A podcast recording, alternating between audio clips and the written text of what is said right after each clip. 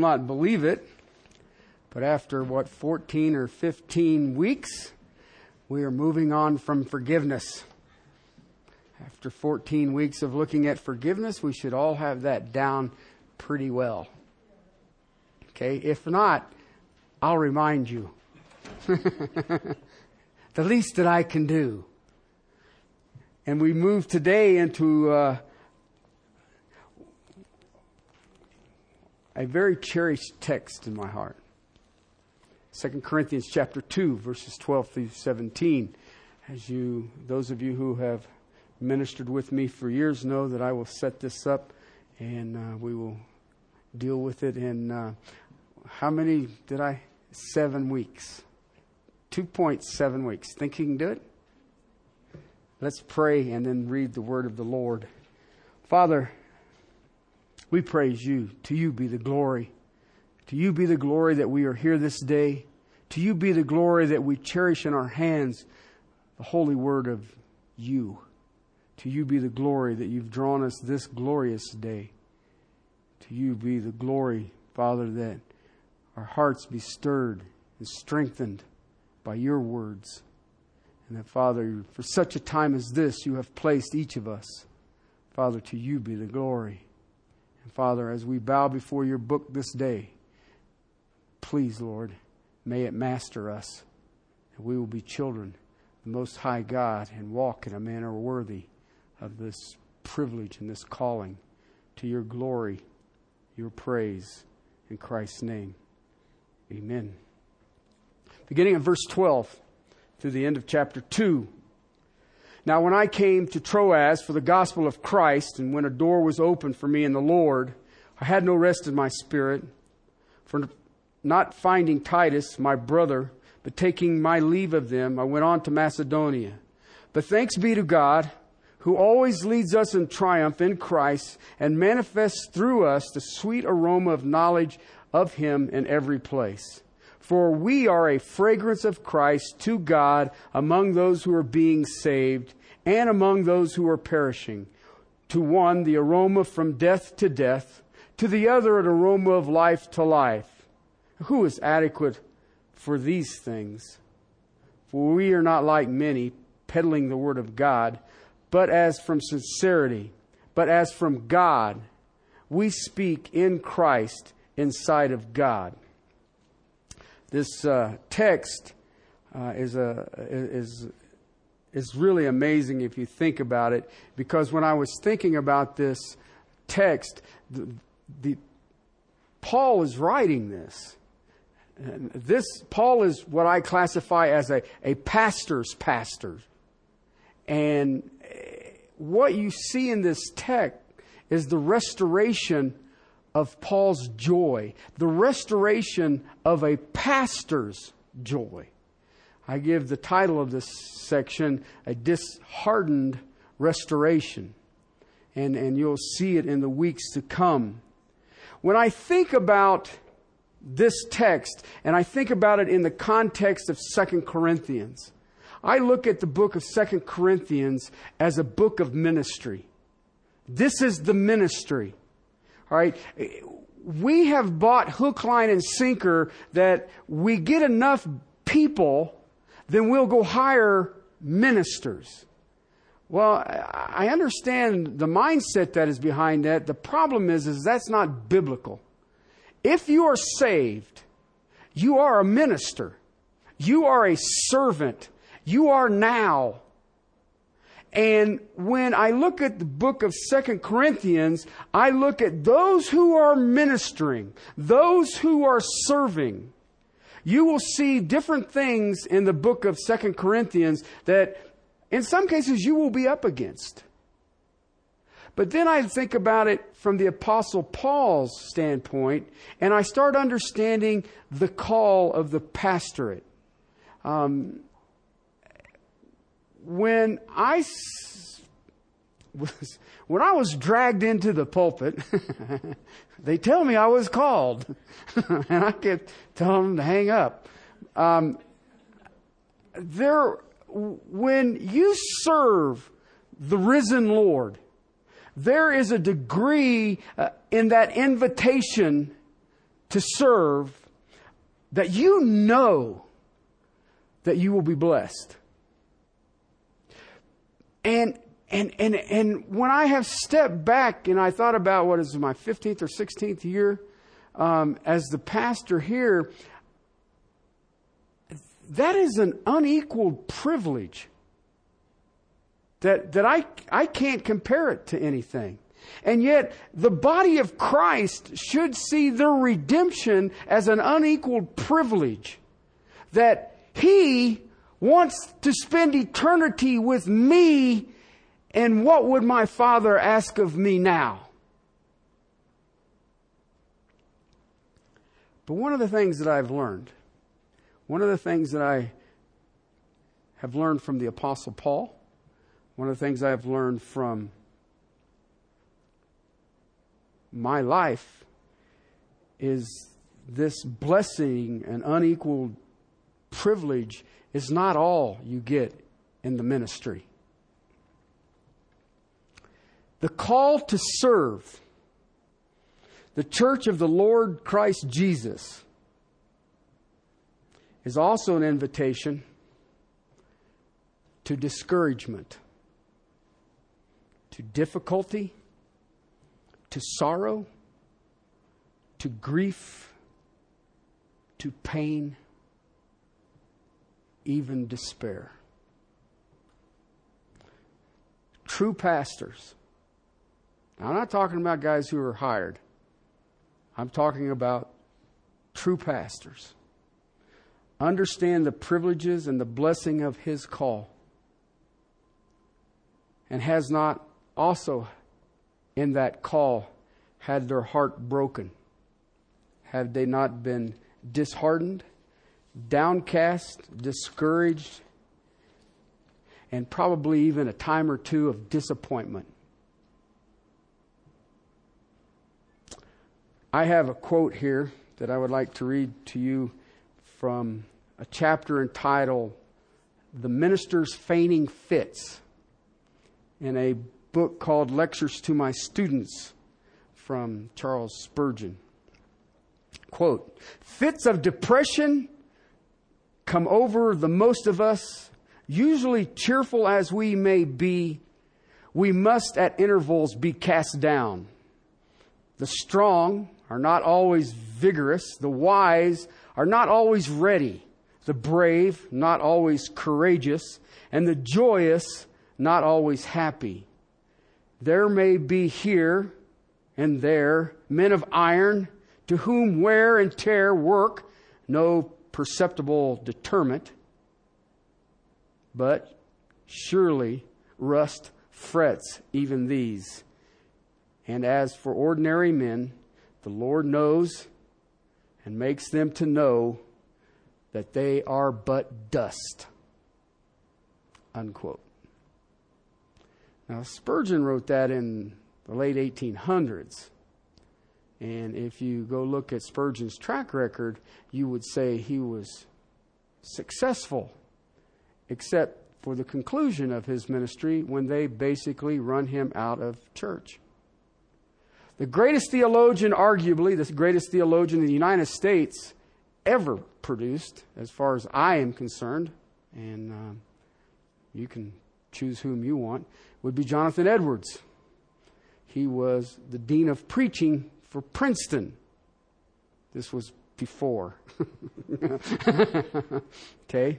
Uh, and was extraordinarily, extraordinarily successful as a preacher, uh, as a teacher, uh, as a man of God. And during one of his sermons, he made this statement We are about to partake of the Lord's table. If you are not saved, do not partake of the Lord's table. They voted to remove him from the pulpit for being that shallow minded. And from that point on, he went and preached to the Native Americans. Okay? I have a letter here that I stumbled onto and I want to share with you. I have omitted some of the names to protect the innocent. Uh, you will get the gist of the letter uh, once I have read it. And then what I'm trying to get you to do is I want you to think about the Apostle Paul at the writing of this text that you and I are about to spend a few weeks in. Here's this letter Dear Jim, I am through. Yesterday I handed in my resignation to take effect at once. And this morning I began to work for the blank land company. I shall not return to the pastorate. I think I can see into your heart as you read these words and behold, not a little disappointment, if not disgust. I don't blame you at all. I am somewhat disgusted with myself. Do you recall the days in seminary when we talked of the future and painted pictures of what we were to do for the kingdom of God? We saw boundless needs for a selfless Christian service and longed to be out among men, doing our part toward the world's redemption. I shall never forget the last talk on the night before our graduation. You were to go to the foreign field, and I was to go to the first church of blank. We had brave dreams of usefulness, and you had realized them. And as I look back across 25 years, I can see some lives that I have helped and some things which I have been permitted to do that are worthwhile. But sitting here tonight, I am more than half convinced that God never intended me to be his minister. If he did, I am not big enough and brave enough to pay the price. Even if it leads you to write me down as a coward, I'm going to tell you why I quit. In these years, I have found not a few earnest, unselfish, consecrated Christians. I do not believe that I am specifically morbid or unfair in my estimate. So far as I know in my heart, I am not bitter, but through all of these years of conviction has been growing within me that the average church member cares precious little about the kingdom of God and its advancement or the welfare of his fellow men. He is a Christian in order that he may save his soul from hell and for no other reason. He does as little as he can, lives as indifferently as he dares, and if he thought he could gain heaven without even lifting his finger for others, he would jump at the chance. Never have I known more than a small minority of any church which I have served to be really interested in the unselfish and devoted to God's work. It took my whole time to pull and push and urge and persuade the reluctant members of my church to undertake a little something for their fellow man. They took a covenant to be faithful in attendance upon the services of the church.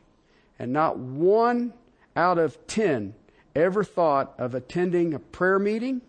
A large percentage seldom attend church in the morning, and a pitifully small number in the evening. It didn't seem to mean anything to them that they had dedicated themselves to the service of Christ. I am tired, tired of being the only one in the church from whom real sacrifice is expected. Tired of straining and tugging to get Christian people to live like Christians. Tired of planning work for my people and then being compelled to do it myself or see it left undone. Tired of dodging my creditors when I would not need to if I had what was due me.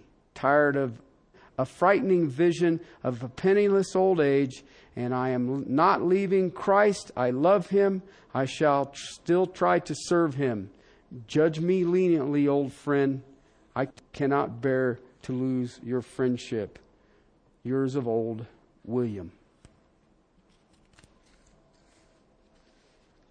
A man called gifted, leaves the ministry not because of sin, not because of self centeredness, not because of indifference, but because of discouragement.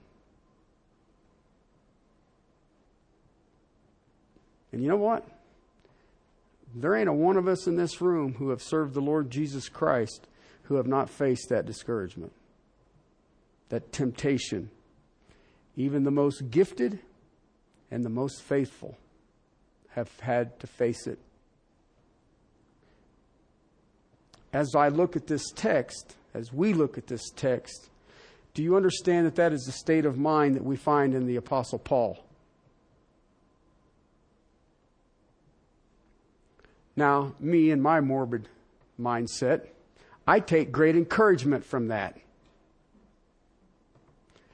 To know that even Paul was discouraged. To know that I have a fellowship with his suffering. It's fascinating. See, Paul knew deep, disheartening disappointment. And in this text, in this context, it was over the Corinthian church.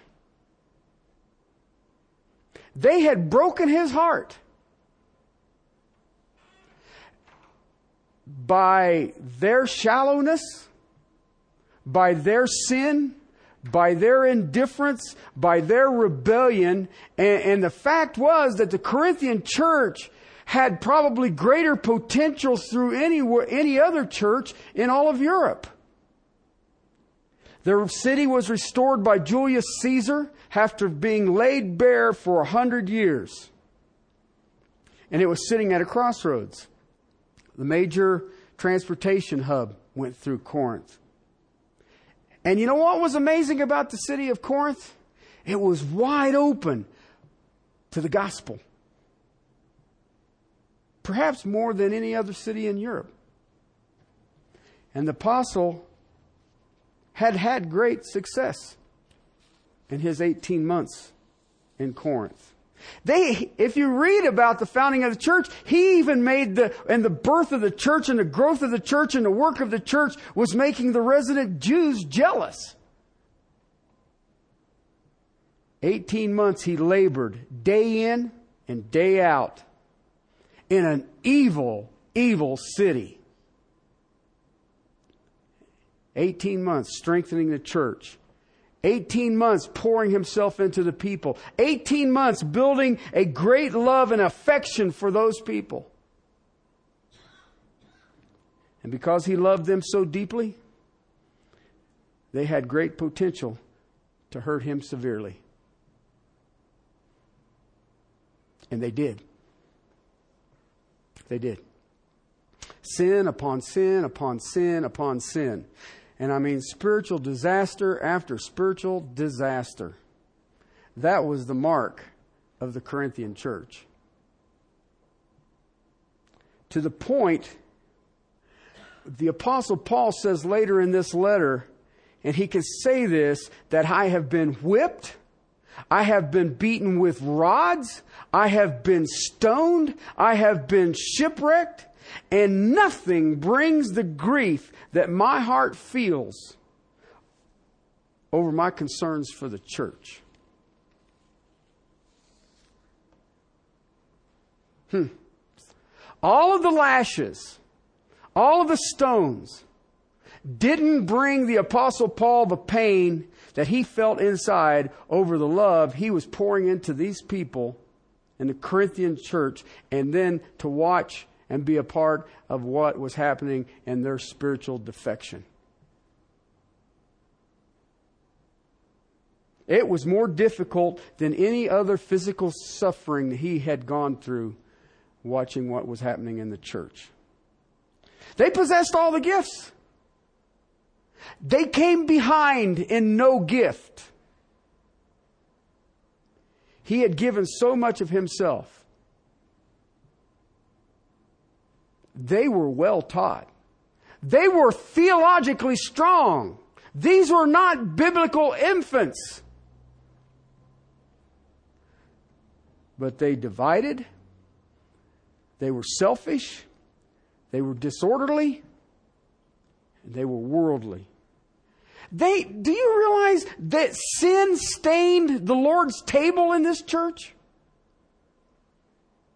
They fought each other. They sued each other. They took sexual uh, advantage of each other.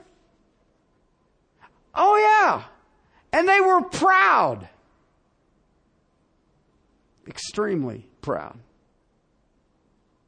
In fact, conditions in the church in Corinth were so bad that the great preacher Apollos refused to go when asked by Paul to go and try to set it straight.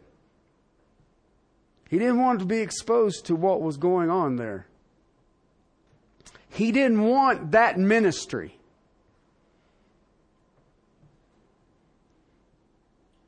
You know what? If sin and, and, and, and, and spiritual scandal wasn't enough, false teachers had come in and had managed to deceive some in the church, members of the church, and turn them against Paul himself. Desiring to destroy the credibility of Paul, and then they would take the place as the teachers. See, sin and selfishness opens even believers to deception. These people would come in, teach damning lies. And sadly, many of the Corinthians had bought into the deception. I mean, they had doctrinal issues. I'm trying to figure out how you get doctrinal issues when you got 18 months of day in and day out of teaching by the Apostle Paul. How do you have a doctrinal issue? Well, it's easy. As soon as I allow sin to rule, as soon as I allow my pride to rule, as soon as I allow my selfishness to rule, then I have schisms, and then I am open to deception. If I'm open to deception, then it will not line up with truth, and now you have what? Doctrinal issues. And you mix in personalities, mix in jealousy, and even to the point they had perverted spiritual gifts. People wanted to bring attention to themselves so they would pervert the supernatural enabling that God had given them. You know what? In a church, someone would stand up in the congregation and curse Jesus in an unknown language, and some thought it was the work of the Holy Spirit. Now, please understand what I'm saying here. This is a church. This isn't a cult headquarters. This is a church. And here you have this man, Paul, writing them. They had no regard even for incest. They abused marriages. They were drunk at the Lord's table, and they enjoyed attending demon feasts.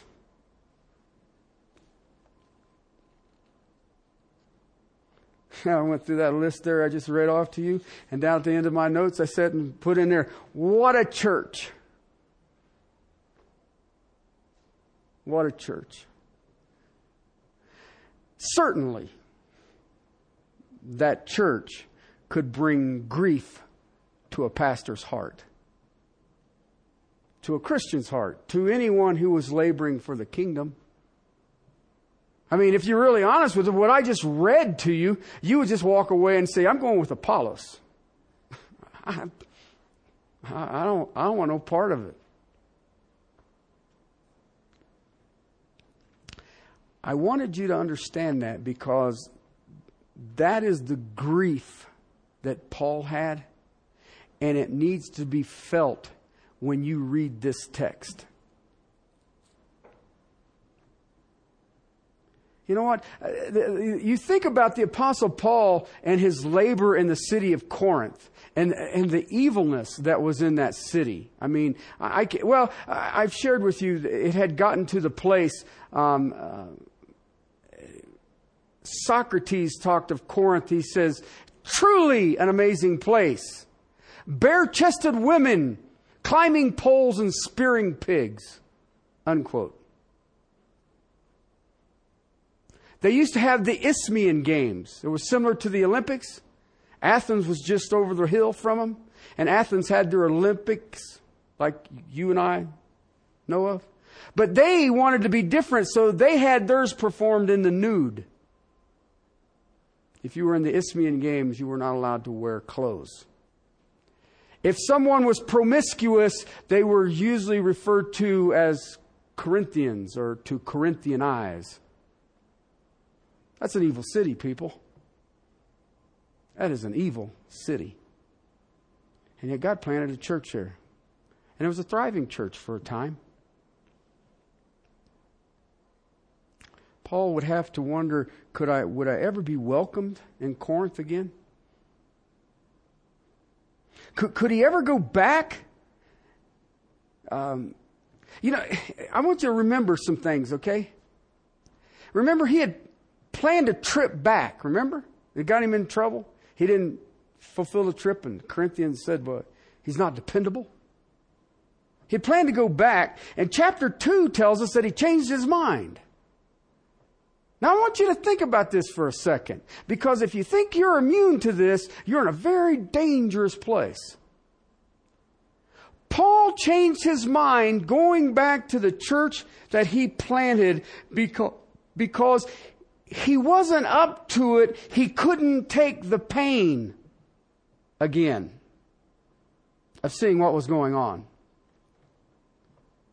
I uh, had a privilege to, a few years ago to be in uh, London, England, and uh, did some preaching. And uh, I, I, went down, uh, one, one, of my heroes is an English preacher named uh, Martyn Lloyd-Jones. he's a doctor, um, but he was a, a heart surgeon. That's why his doctorate was in. Uh, and they said he had an amazing ability to uh, diagnose. And even when he took, he left medicine and uh, went to the pulpit. And um, they said that he would still get uh, calls or wires on uh, symptoms, and he would give diagnosis and send them back to Europe or up in Scotland, places like that but they call him the good doctor. And if you read any of his sermons, um, you see that diagnostic mindset in the text. This man was extraordinarily powerful preacher. I mean, uh, I, I can't. I, I can't understand it, but he, he preached at Westminster Chapel. And um, I had a chance to go to Westminster Chapel. Uh, he's been dead. I think he died in the late 60s, 1960s. And um, when, when I got to Westminster Chapel, I was sort of giddy, sort of, wow, this is where Martyn Lloyd-Jones preached. And uh, I found a side door open and I cruised in, and it has one of those bathtub pulpits it's kind of, it's not back up against the wall. It's sort of out in the middle, and then it's got a balcony. It's upstairs, and people sit 360 degrees around you, and all the rest of it. And you just looked at it, and you thought, man, this is this is just sort of holy ground. And I went out into the office and was talking to some of the people, and what I heard and what I saw broke my heart because they've turned Westminster Chapel into a circus. And I thought, how do you have a church that had that foundational preaching? And now, it's, I, I don't have a better term. I, I don't even want to describe it because it's disgusting. But it's a circus. It's a circus. It's the Corinthian church on steroids. How in the world do you have a church with that foundation? And then I thought about the Apostle Paul in Corinth. And I thought, it's easy. I look at the health of the church today here in Castle Rock. Some of you have no dealings with anybody else in the church. I know many of the pastors who are in this town, and it breaks my heart. Of course, they will tell you that I'm old school and I don't know what I'm doing and whatever. You know, you have no technology in your church. Lights are on. Come on. And we ain't sitting here with a bunch of candles. Paul wouldn't go back to Corinth because he didn't want another sad experience. He wasn't up to it. His last visit had been very short, had been very brief, and had been excruciatingly painful. Now, you think about that for a second. Here was Westminster Chapel in London, has fallen by it. I look at even Metropolitan Tabernacle where Charles Spurgeon, it went through a time that is, was uh, horrifying. And then they've kind of swung way back over here on this side and they're, you gone too far the other way, guys. And so they're coming back. But, you know, they, they, the thing is, is that if you lift up the Word of God and it is foremost, you'll be saved. But I look at what we lift up today as important, and it's, it's almost like if the pastor hasn't written a book, then I don't, I'm just still trying to get through these 66. And then after I get done with them, I'll write a book. Of course, we'll all be like 450 years old, but oh well. The other thing I want you to think about is the writing of this letter. Where is Paul? Ephesus. Ephesus. And if you're really honest with Scripture, you can say, you know, things weren't really going that well in Ephesus either. And some think, uh, some experts believe that while part of his time in Ephesus, that he had contracted a very serious, uh, almost fatal illness in Ephesus. He makes a statement about we carry about in our bodies the dying of Christ. Or it could have been the relentless persecution. And if you look at scripture, you will find that it Ephesus was the center of idol making. That, that, that was sort of like, it's sort of like Detroit made cars. Ephesus made idols. And, and they weren't picky. I'll make an idol anything you want to worship. Okay? But what was happening was, is the preaching of the gospel, people were leaving their idols. And so now you start messing with the man's income. And there was actually a riot that broke out in Ephesus to run Paul and his companions out of town. He could have lost his life in that riot. Things weren't going that well. Things weren't going that well. That is what I want you to think about when we start developing this text over the next few weeks. The heart of the man. I know that none of you have ever been discouraged in ministry. And I praise God that you're in my life. Okay? And I know that none of you would ever fall into that letter I read of that pastor who resigned. Okay? You, you, I would never be any kind of a part of that. Uh, every pastor I've been around loves my presence.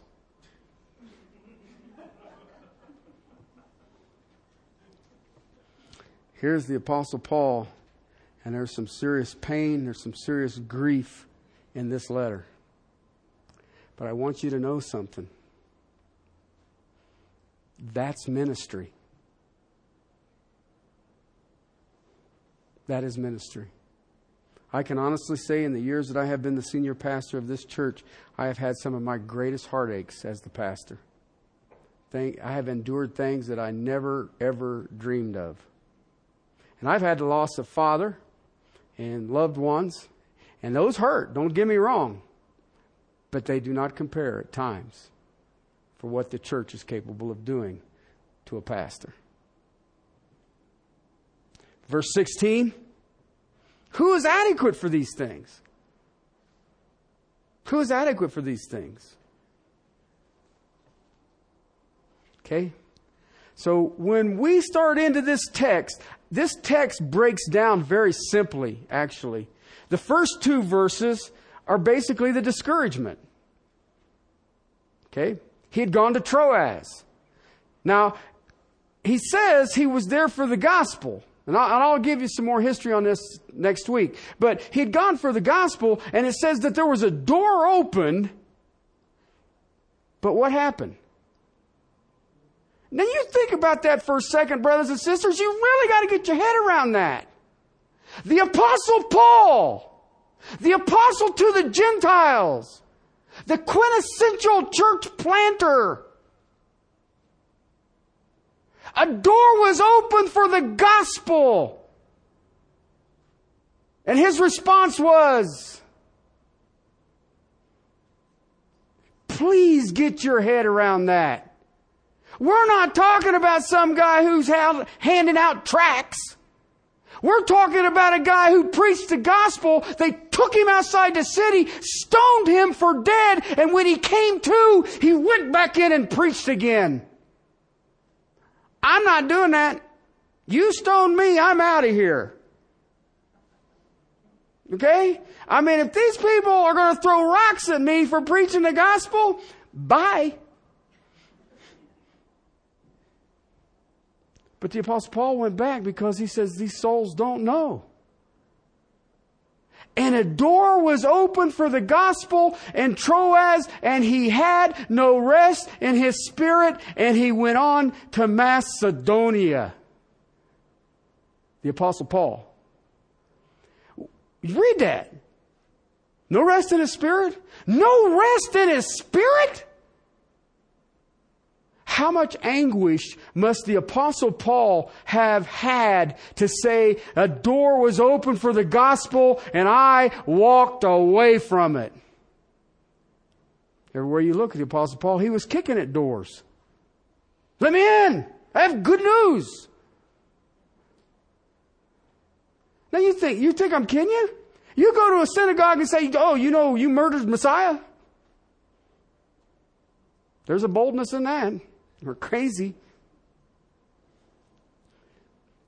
See, you have to understand his discouragement in this section because if not, then this just seems like, well, you know, we're the sweet aroma of Christ to God, da da da da. Life to the living, death to the dying. but if you really look at the text, you will see the restoration of a pastor's heart because all the things that I had just shared with you on the church in Corinth, he had confronted.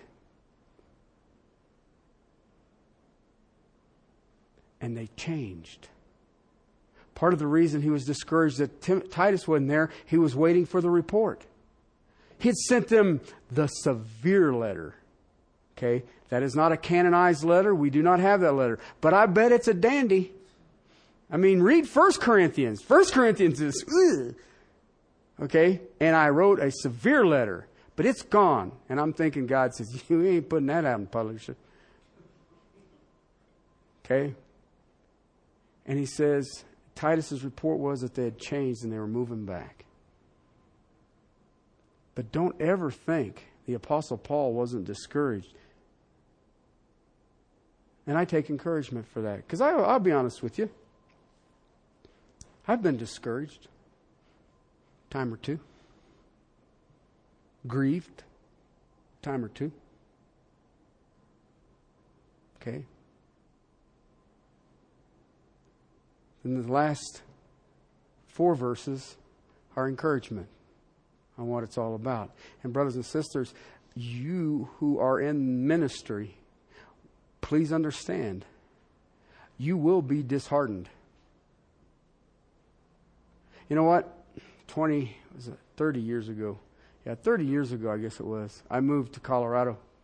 Um, I, was, I, was, running from some things, we'll call it that. And um, when I first got to Colorado, you know, I got a hold of my mom, and, and, and my mom told me, she says, now, what you need to do is go find you a church. And I was like, yeah, right. that's, that's what I was thinking. and you know, she says, just go find you a church. All right, now you think about it. Would you tell that to somebody today? I wouldn't. I have a list of churches. And it ain't really very big. It's sort of disheartening. But it used to be if you ran into somebody who was having problems, you would say, what? Go to church. I'm not that brave right now. I know enough leadership in the church here in Castle Rock that I could not comfortably say, just go find you a church. Okay? And I hate to break the news to you. That's disheartening to me. That brings me grief. The church is the pillar and the foundation of truth. And you're hard pressed in this day and age to find that in church. Okay? If you minister, and what I mean by it, minister, if you serve the Lord Jesus Christ, please know you will be disheartened, you will be discouraged, and you will be grieved. Okay? Now, if you haven't ever experienced those, I guess the question I would ask is are you serving? And that's the heart of the Apostle Paul when we get into this text. He was discouraged. 18 months. Loved these people. And they broke his heart. But when he confronted it, they came back. Let's pray. Father, you are the author and the finisher of our faith. And Father, you restore our joy.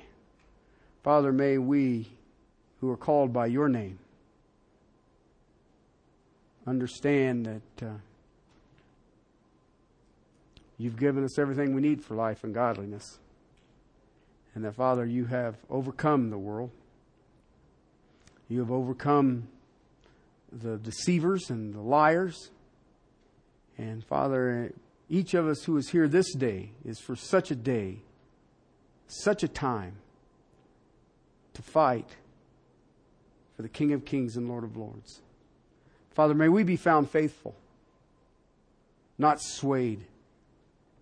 Father, may we not be ones who cause grief. Father, may we not be ones who discourage. Father, may we not be ones who dishearten, but Father, may we be ones who bow before the King of Kings and Lord of Lords and beg you to help us. Father, may we not walk by sight, but by your Spirit. Father, may we hunger and thirst for your righteousness as you would add all things unto us. And Father, may we grow in the grace that is in Christ Jesus, and may we stand in that same grace. Father, may we, with expectant hearts, know that we are more than conquerors in Christ Jesus. Father, may our love for you grow with every breath that you grace us with until that day our faith becomes sight. Help us, Lord. Help us to cherish our brother Paul and, Father, understand his suffering and yet, Father, understand his encouragement and exhortation. We love you. In Christ's name, amen.